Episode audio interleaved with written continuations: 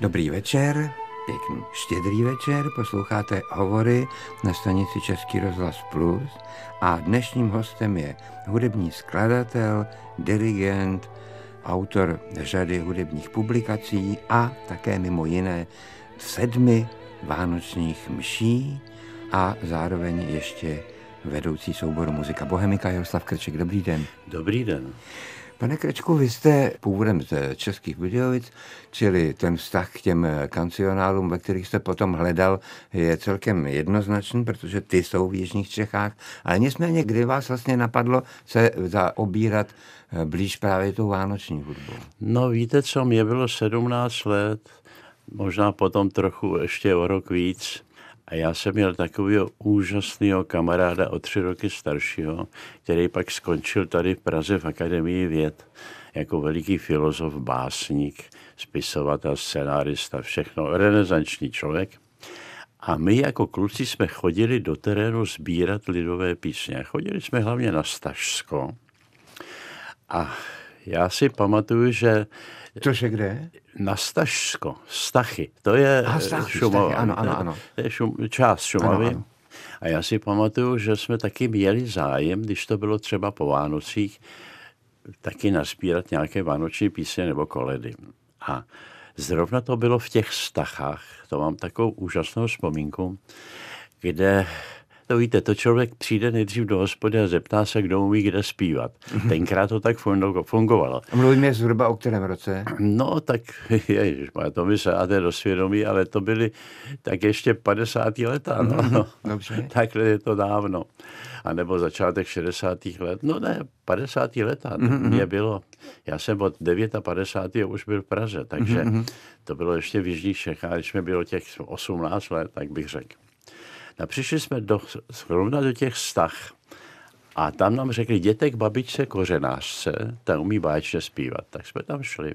Ona měla takový krásný, takový, víte, takový krásný, krásný úvod. Říkám, no mládenci, vy jste přišli tak na čerstvou ránu, co vám dám?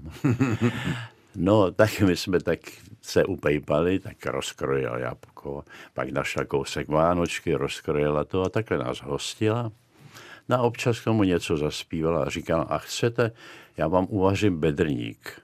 A my jsme říkali, co to je? I když jsme to věděli, ja, že to byla bylina. No a říká, no to je bylina.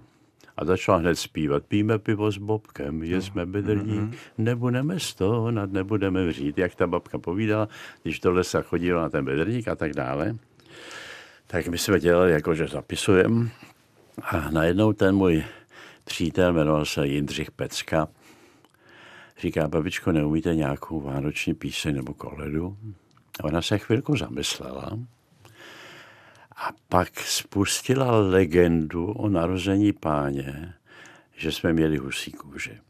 Mm-hmm. Víte, a tam jsem taky ještě pochopil, že tito lidé, tito prostí lidé, to uměli podat ještě navíc Ona to zaspívala s takovou sugestí, s takovou opravdovostí a upřímností, mm-hmm. že skutečně dodnes, a ta legenda je o tom, jak Pana Maria, když chodila po světě, tak přišla k jednomu kováři.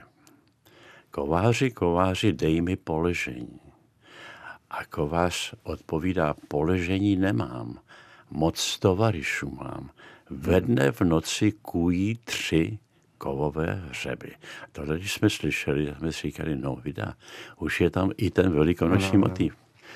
No jak pana Maria ta slova slyšela, celá uplakaná odsud odcházela, přišla ona do chudého chléva, jak práh překročila, syna porodila. A teď je tam motiv, který jsem nikdy už jinde nenašel. Kovář měl dítě, holčičku, a to děcko bylo chromý, nemělo ručičky, ale bylo zvědavý. Tak šlo do toho chléva za to Marii se podívat, co se tam stalo. A když Maria viděla to chromé děvčátko, tak řekla, dotkni se jesliček, nabídeš ručiček. Hmm. A ten zázrak se stal. A to děvčátko běželo a říká to svému tátovi a tam je úžasná poslední sloka. Kovář zpívá kdybych to byl věděl, že je to Maria, tak bych ji uložil do zlata, do stříbra. Hmm. A sám bych si lehnul hlavou do kamení, hlavou do kamení, nohama do trní. Hmm. Tak to jsme měli úlovek, víte, že jsme si říkali, no, to je úžasný. A odkud a... to pocházelo, vy tušíte? No, tak my jsme potom našli podobnou věc, tam sbírával Karel Weiss. Karel ano. Weiss byl operní, mm-hmm. dokonce eh, jeho opera se hrála v New Yorku v Metropolitní opeře dřív, než Smetanova prodaná nevěsta. Byl tenkrát velice jaksi slavný operní skladatel, který měl za úkol sbírat lidové písně a napsal 14-dílnou sbírku českých a Šumava. A sbíral i tady. A má tam i verzi této písně. Mm-hmm. Dokonce s jinou melodií, trochu teda s jinou melodií. Ale ten, ten motiv, víte, s, tím, s tím dětskem, to prostě jsme Tě. našli až u té babičky. Úžasný.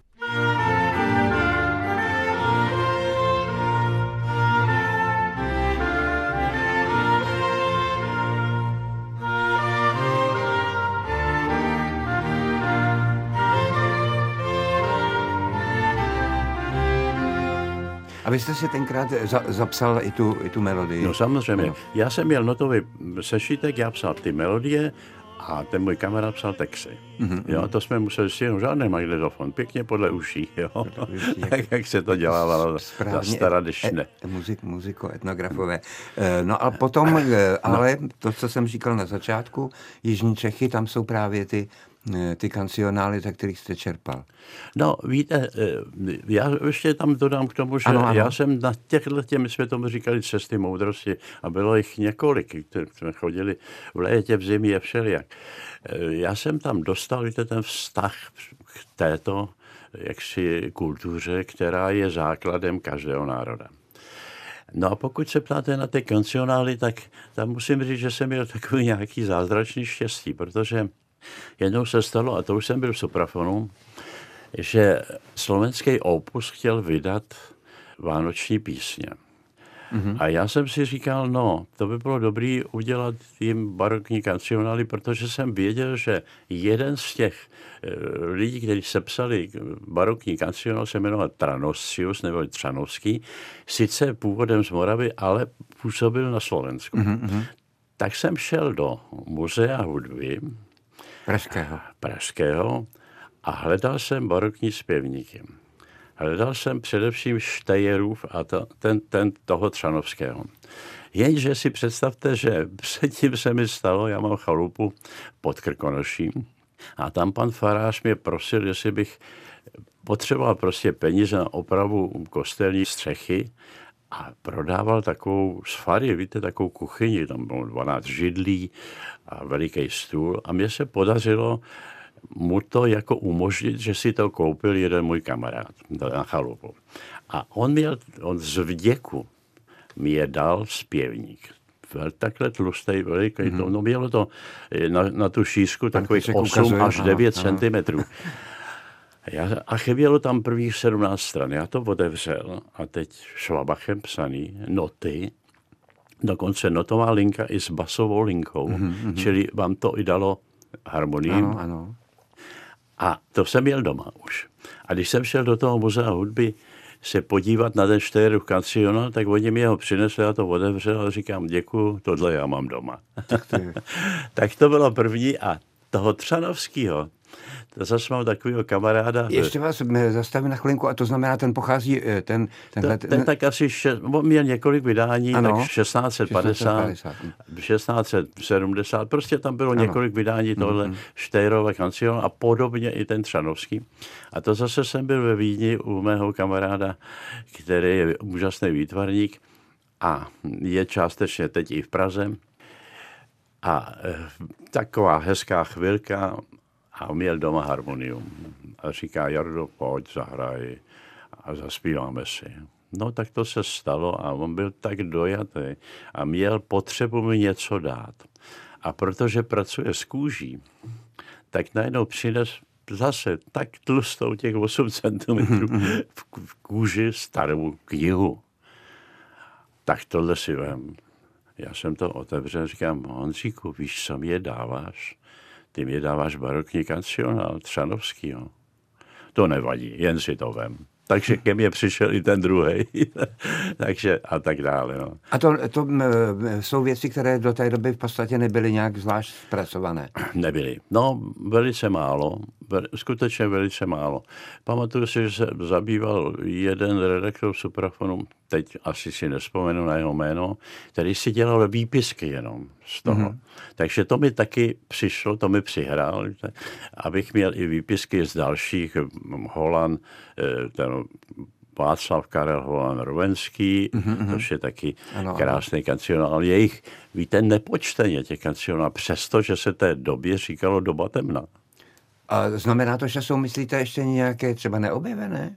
To těžko asi. No, to, i to se může stát, protože, jak víme, ten, ten nejstarší kancionál, nebo jeden z nejstarších, což je jistevnický kancionál, ano, ano. pravděpodobně sepsán 1420, se našel v podstatě... nedávno. No, nedávno. Když to vezmeme jako z hlediska času, tak Jasně. to není tak dávno. Což mimochodem tedy bylo v 50. letech? No, nebo? tak nějak. No. A to je taky, víte, to byla pro mě veliká inspirace zpracovat tam právě vánoční písně. Vy jste s muzikou Bohemikou zaprvé dělali ty představení, které probíhaly například v obecním domě už v 70. 80. letech a ohromně navštěvované a populární, kde se právě vlastně jste, jste rekonstruoval ty různé, různé koledy. To je jedna věc a to je byla samozřejmě muzika Bohemika známá, ale pak je tady teda těch těch uh, zmíněných jedenáct už, už mší. Uh, mší, z nich sedm tedy je vánočních. Když jste psal tu první, no. která vyšla tuším, tuším v roce, hned v roce 1990 na CDčku, tak co vás k tomu vedlo? No, to vím přesně. Ano. V 89. jsme byli mm-hmm. ve mhm. Španělsku a to byl vůbec nás nejdelší zájezd a taky rekord. My jsme za ten advent a Vánoce zahráli 56 koncertů. Hm. A Vraceli jsme se 10. ledna a slavili jsme Silvestra v takovém krásném hotelu, který patřil třem bratrům. Bylo to úžasné. A my jsme jim tam do rána hráli. Tři muzikanti z toho souboru jsme je bavili. A ráno já jsem se trošku prospal a pak, víte, bylo tak jako hezky, bylo po dešti a já jsem se šel projít k moři. A měl jsem takovou nostalgickou náladu. Jak to tak bývá, víte, po veselí nastává mm-hmm. trošku smutek, nebo aspoň melancholie. A jak jsem kráčel sám k tomu moři, tak mě tak napadlo, že bych měl napsat vánoční mši, protože my jsme tam jezdili pravidelně do toho Španělska s vánočními koncerty. A začal jsem si zpívat hned to Kyrie. A teď jsem si říkal, pro boha, ale jak já to, já to zapomenu, to je škoda. Mě, víte, líbilo se mi to. Jak bych si to zapsal? Tušku jsem měl, ale papír nebyl. A najednou jsem viděl odhozenou lahev s velkou vinětou. A protože bylo po dešti, tak ona šla dobře odloupnout. Tak já ji odloupnu a na tu druhou stranu, která byla suchá, jsem si namaloval eh, osnovu a zapsal jsem si to Kyrie a skutečně jsem ho nezměnil tak, jak jsem si ho tam zpíval, tak tak je. Tak to byla ta první vše.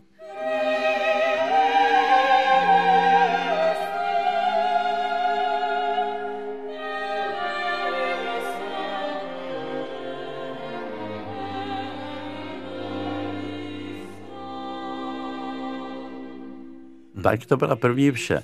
No a protože měla úspěch, víte, tak šup, už byla druhá, třetí, no a jich jedenáct. a nejvíce jich vánočních, skutečně sedm vánočních. Samozřejmě, když se řekne v Čechách vánoční vše, tak si všichni vybaví Jana Jakuba Rybu.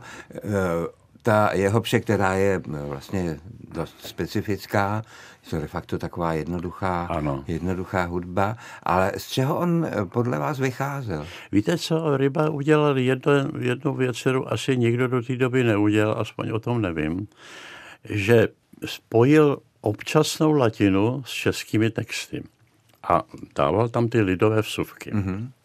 My jsme potom objevili mši, eh, takovým způsobem to nemusíme to říkat, obdobu na Slovensku. Aha. Vianočná omša Edmund Pascha.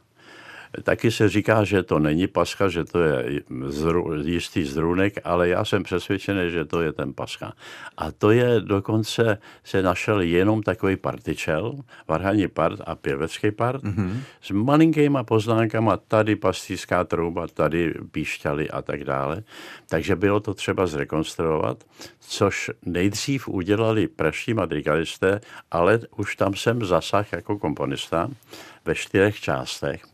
S panem Benhodou. Teda. S panem Benhodou. Hmm. On udělal Kyrie Gloria a já to ostatní, což mě o to požádal, ale já jsem potom to celý předělal ještě jedno a natočili jsme to do opusu jako Vánoční omšu, tam je pět nebo šest solistů. A to znamená or, muzika bohemika? Nebo... Muzika bohemika, trošku rozšířený orchestr, velký sbor, varhany, byl to v Rudolfínu. Je to, myslím si, velice pozorovný snímek. A to, je, a to, o čem mluvíte tady, ta slovenská omša, ta je omša. tedy sta, starší než, než ta no, Rybova, víte, nebo to nemá přesné? Víte co, ono to bude tak podobně. Mm-hmm. Je to tak 1700 40, 50, ale trošku mi šáte do svědomí, nevím to mm-hmm. přesně. A když jsem říkal, z čeho vycházel, nebo ptal jsem se, tak ryb... co, co on, ten, ten ryba, mohl, mohl znát z té vánoční hudby? To znamená nějaká ta Urč... barokní oratorie? Víte vánoční? co, určitě, určitě to znal. E, ryba je pro mě velice pozorovný skladatel, protože jsem měl v poslední době příležitost slyšet jeho vážné skladby. A řeknu vám, že jsem opravdu smeknul a litu, že se nemůžu poklonit hloubše, už jsem prostě trošku starší.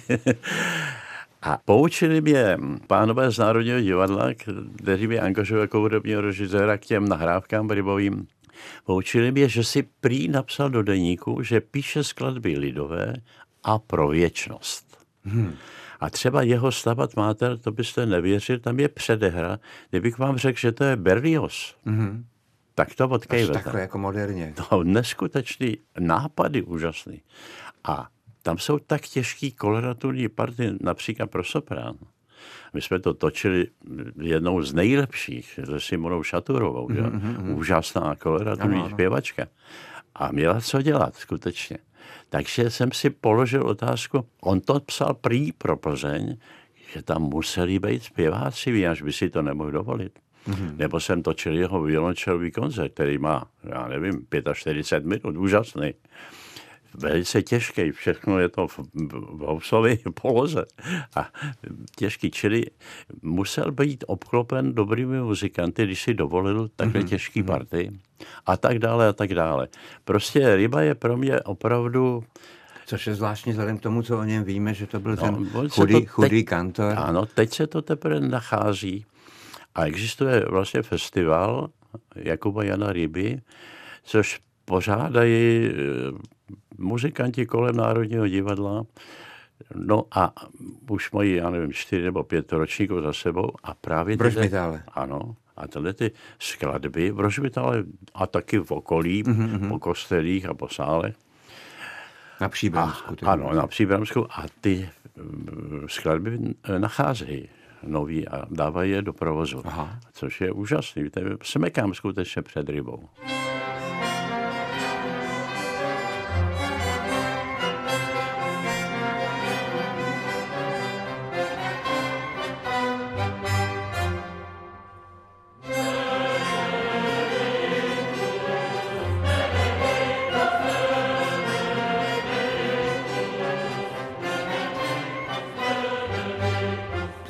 Před rybou, to je jednoznačné. Co vy máte nejradši z těch třeba starých vánočních skladeb, řekněme od toho barokního období? Barokního období.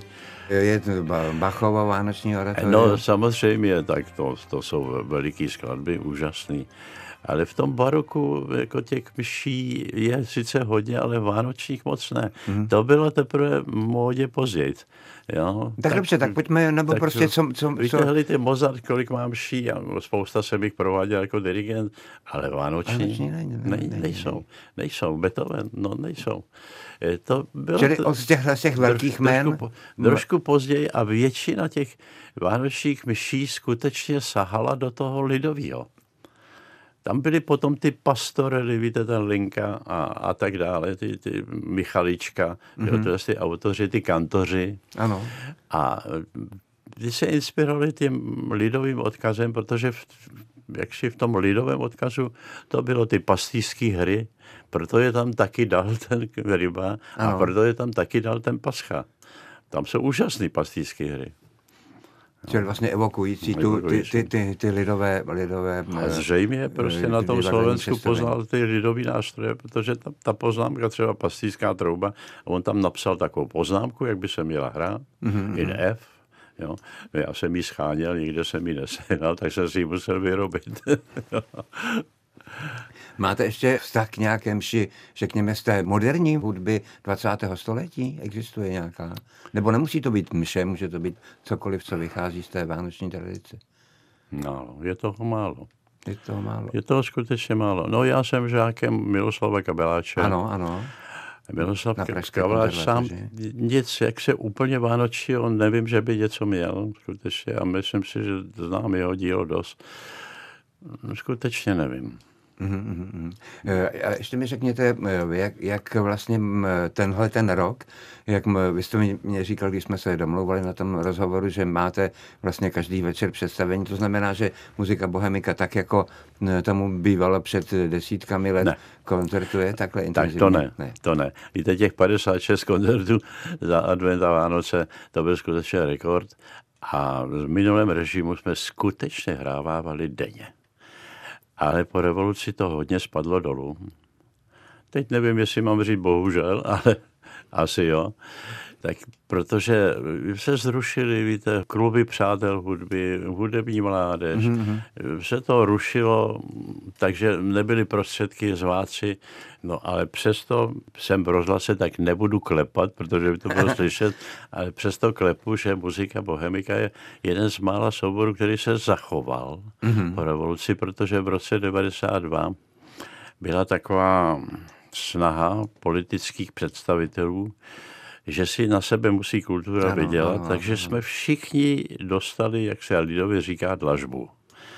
A byli jsme, eh, my jsme patřili pod FOK, čili jsme patřili městu ano, jako ano, profesionální právě, soubor, měli jsme svoji zkušebnu, měli jsme svoje platy, měli jsme, když jsme potřebovali harfu, tak nám ji pod ní koupil. Bylo to prostě, já tomu říkám ráj na zemi. A v 92. roce prostě konec. A od té doby ty soubory se většinou nezachránily, takže se rozpadly, ale my naštěstí žijeme.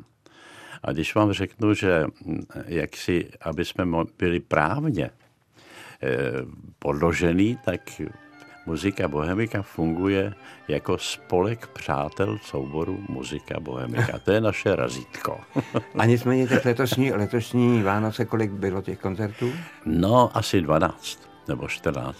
Čili ne, nejenom, nejenom v Praze, ale po celé republice. Dokonce, protože dneska štědrý den, nás čeká ještě jeden koncert a představte si, bude to na Tři krále a bude to na Slovensku, Novom městě nad Váhom říká Jaroslav Krček, host dnešních štědrovečerních hovorů. Díky mnohokrát za návštěvu.